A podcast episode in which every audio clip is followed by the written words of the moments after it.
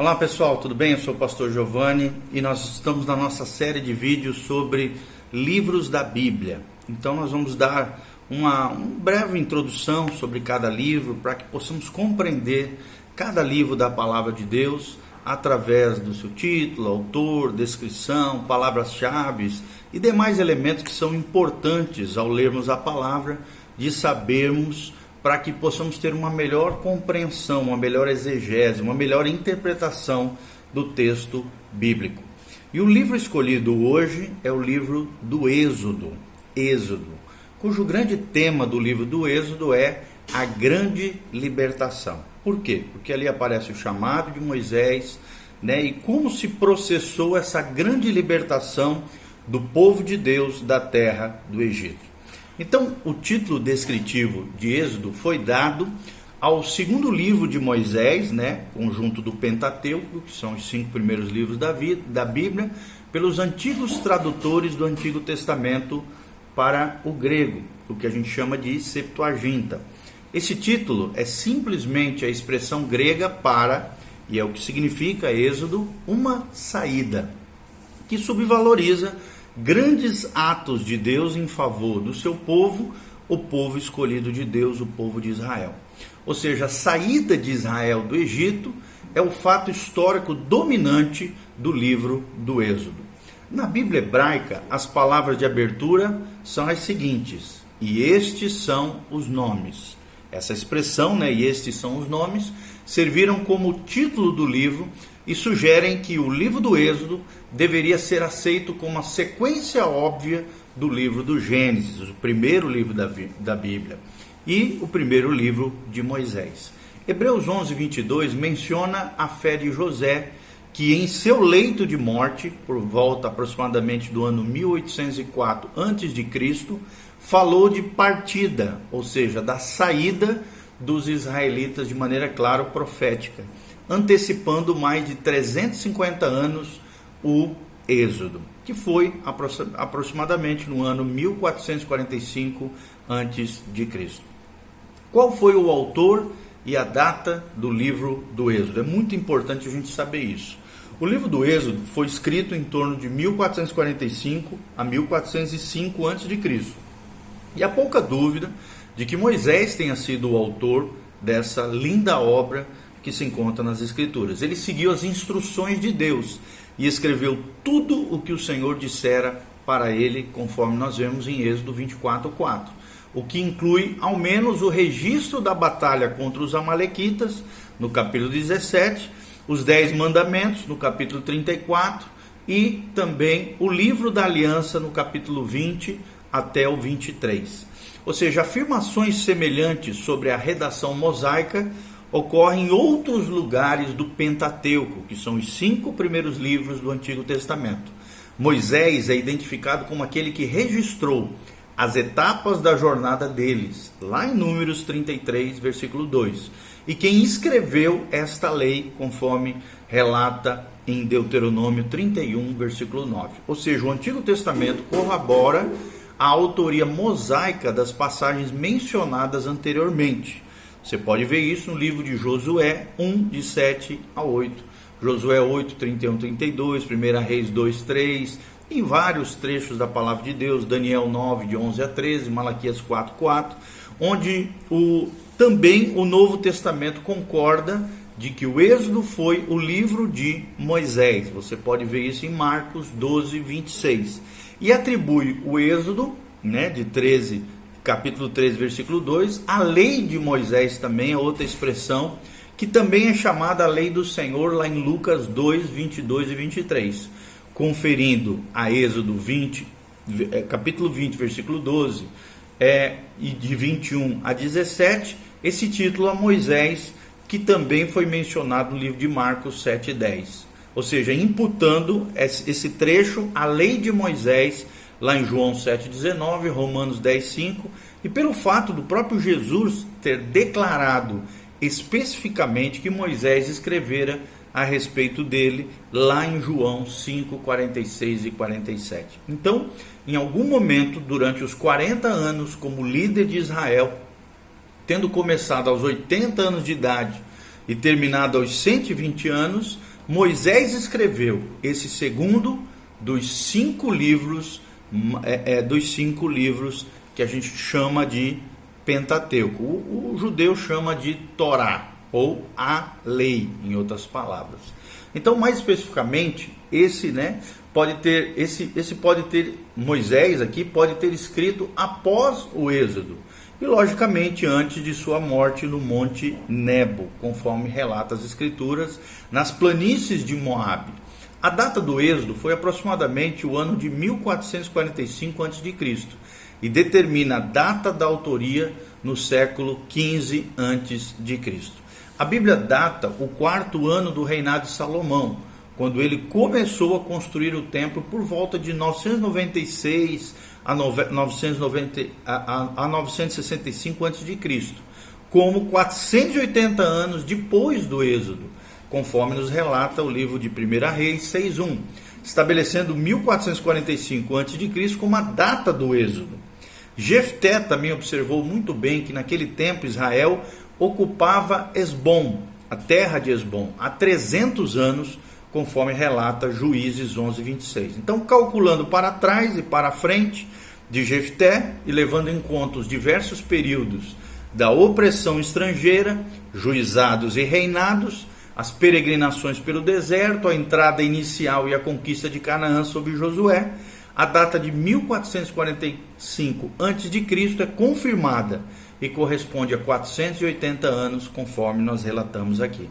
Então a Bíblia também data a entrada de Jacó e seus familiares em torno de 1875 a.C., como tendo acontecido 430 anos antes do Êxodo, conforme o próprio livro do Êxodo 12:40.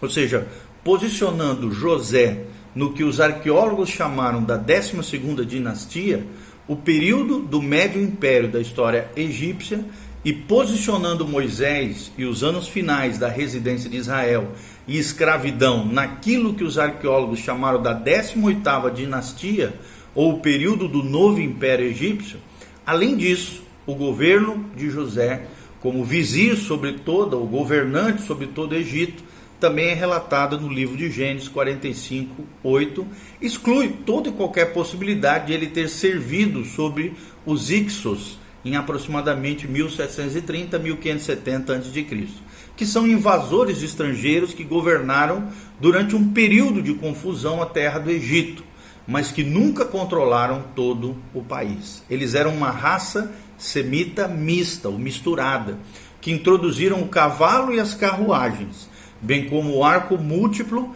e esses instrumentos de guerra possibilitaram a expansão do Império Egípcio. Qual é o cenário e o contexto do livro do Êxodo? A 18ª dinastia né, egípcia tem como cenário a saída dramática então de Israel. Foi um período né, político e economicamente importante dentro da história egípcia.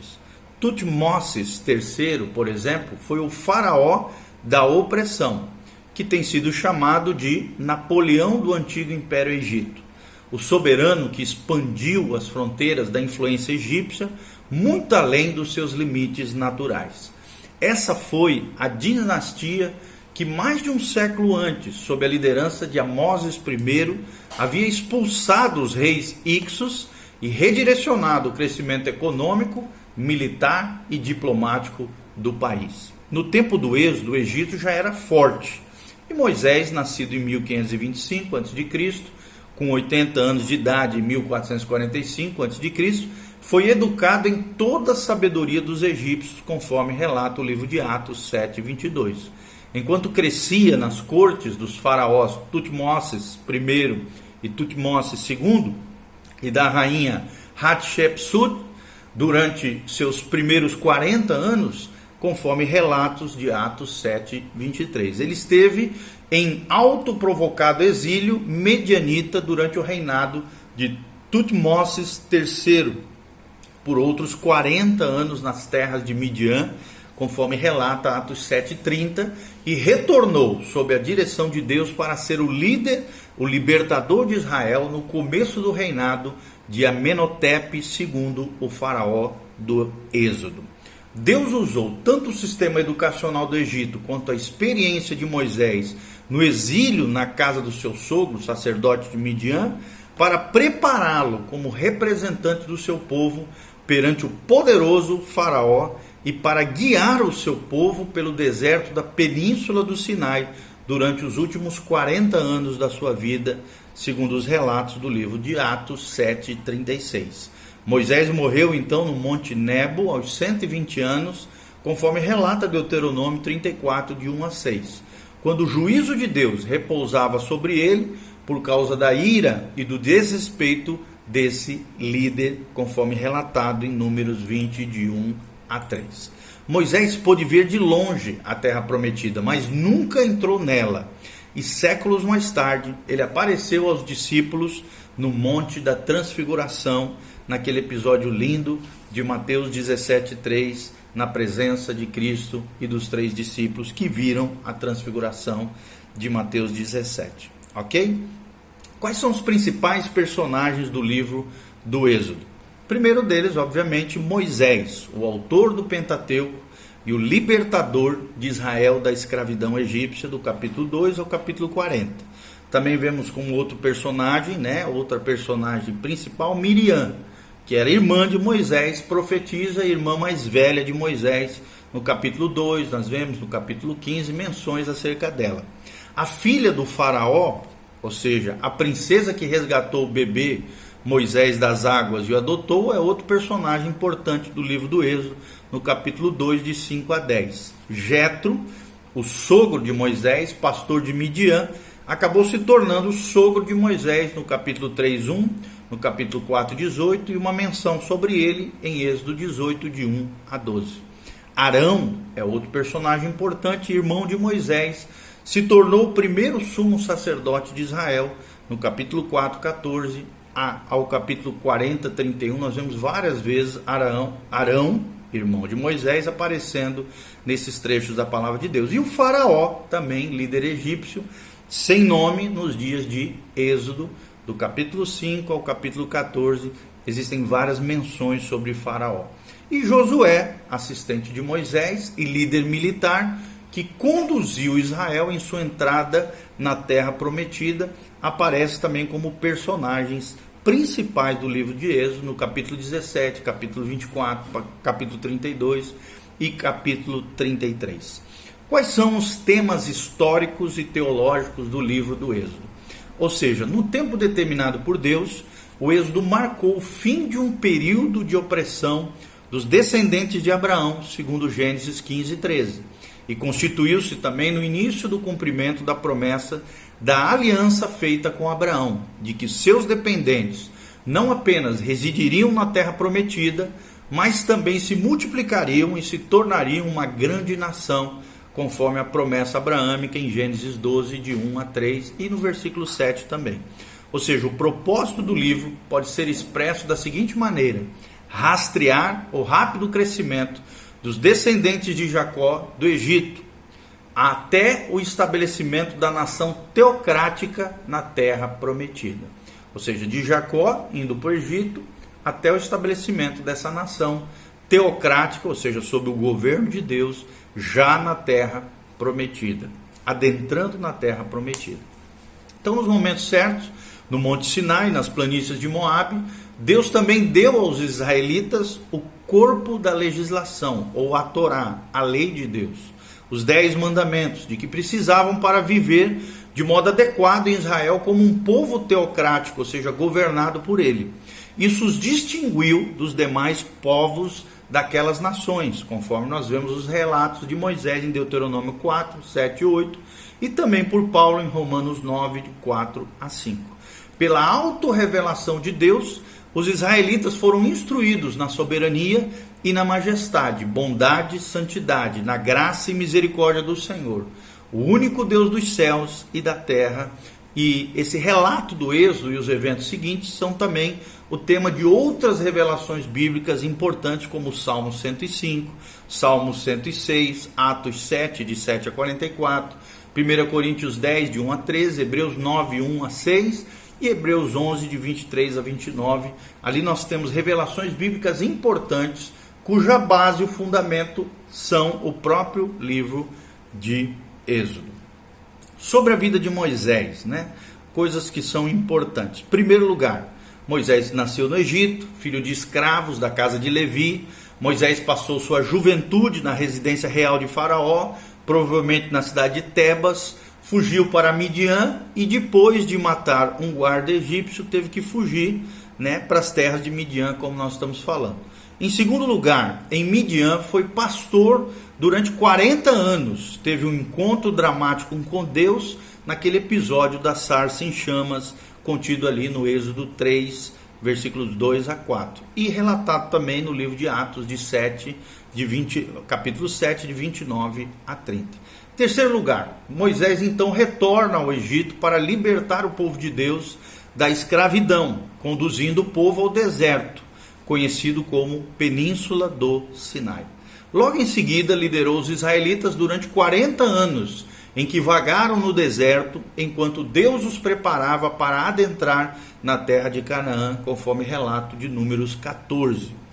Também, em quinto lugar, né, por último, ao final da vida de Moisés, Moisés nomeia Josué como seu sucessor e morre então no Monte Nebo, contemplando, apenas vendo de longe a terra de Canaã. Relatado isso em Números 27, de 18, é, é, versículos 18, versículos 23, e em Deuteronômio 34, de 1 a 9, essa passagem do legado de Moisés e o final da vida dele, a, passando o bastão para Josué, o grande líder de Israel. Quais são as principais doutrinas do livro do Êxodo? Primeiro, as promessas da aliança, as promessas de Deus a Abraão para preservar a sua herança para sempre. Nós vemos em Êxodo 12, nós vemos em Gênesis 17, Levíticos 26, Juízes 2:20, Salmo 105 e Atos 3. Também vemos a natureza de Deus, ou seja, seres humanos não podem entender Deus completamente, mas podem vir a conhecê-lo pessoalmente. Nós vemos em Êxodo 3, Êxodo 8, Êxodo 34 e em vários trechos da palavra de Deus. E nós também vemos como principais doutrinas do livro do Êxodo os dez mandamentos, as verdades básicas de Deus ou o Decálogo, as dez leis fundamentais ou verdades básicas do nosso Deus que se encontra no Êxodo 20. É um trecho importantíssimo da palavra de Deus, central no Antigo Testamento, Êxodo 20, de 1 a 17. E depois relatado né, e é, rememorado através dos demais livros da Torá ou do Pentateuco e também vários trechos da Escritura. O que, que aparece no livro do Êxodo sobre o caráter de Deus? Em primeiro lugar, aparece Deus como um ser acessível, no capítulo 24, versículo 2. Também aparece Deus como um ser glorioso, em Êxodo 15, em Êxodo 33 e em Êxodo 34. Aparece também Deus como um ser bom, no capítulo 34, versículo 6. Aparece Deus como cheio de amor, revelado ao seu povo, no capítulo 34, versículo 6. Deus também aparece como um ser santo, no capítulo 15, versículo 11. Deus como um ser longânimo, no capítulo 34, versículo 6. E Deus como um ser misericordioso, no capítulo 34, de 6 a 7. Quais são as palavras-chave do livro do Êxodo? Primeira palavra é a palavra livrar, que em hebraico significa natsal. Esse verbo significa tomar, roubar ou libertar ou entregar. E muitas vezes é usado para descrever a obra de Deus na libertação do seu povo, ou no resgate dos israelitas da escravidão. Às vezes significa o livramento do povo de Deus também do pecado e da culpa, como no Salmo 51, 14. E em 18, de 8 a 10, essa palavra, né, aqui de Êxodo, é uma afirmação da supremacia de Deus sobre o panteão dos deuses egípcios. Palavra livrar, natsal em hebraico. Segunda palavra muito importante do livro do Êxodo é a palavra consagrar, que em hebraico significa kadash. Kadash. Q-A-D-A-S-H. Aparece no capítulo 28, capítulo 29, capítulo 30 e capítulo 32. Esse verbo significa tornar santo, declarar distinto ou separar. Daí vem a palavra kadosh, santidade ao Senhor, né? Santidade. Trata-se de dedicar-se a Deus, uma pessoa ou um objeto, Ao libertar os israelitas da escravidão no Egito, Deus tornou a nação de Israel distinta, separada, consagrada a Ele. Por meio dos seus poderosos atos de livramento, Deus mostra aqui que os israelitas eram seu povo e que ele era o seu Deus, no capítulo 6, versículo 7 do Êxodo. Ao ordenar que eles, lavassem as suas vestes no Monte Sinai, o Senhor tornou clara a sua exigência de um relacionamento especial com os israelitas, no capítulo 19, versículo 10. Outra palavra muito importante é a palavra lavar, em hebraico, rachatz, R-A-C-H-A-T-S. Nós vemos em Êxodo 2:5, Êxodo 19:10, Êxodo 29, Êxodo 30, Êxodo 40, que significa lavar ou banhar-se. Esse termo foi utilizado tanto em contextos religiosos como culturais. O antigo costume, por exemplo, de lavar o pé de um convidado era parte da hospitalidade tanto em contextos religiosos como culturais, judaicos ou hebreus. O antigo costume de lavar o pé de um convidado, é, é, esse ritual da lavagem dos pés, era extremamente importante também na purificação dos sacerdotes para o culto do tabernáculo, lá em Êxodo 40, versículo 12. E a lavagem com água simboliza uma limpeza espiritual, a preparação necessária para entrar na presença de Deus, segundo o Salmo 26, 6 e o Salmo 73, 13. Os profetas do Antigo Testamento usaram esse imaginário do arrependimento, de Isaías 1,16 e Ezequiel 16,4. E no Novo Testamento, Paulo descreve a redenção em Cristo como um lavar regenerador, lá em Tito 3,5.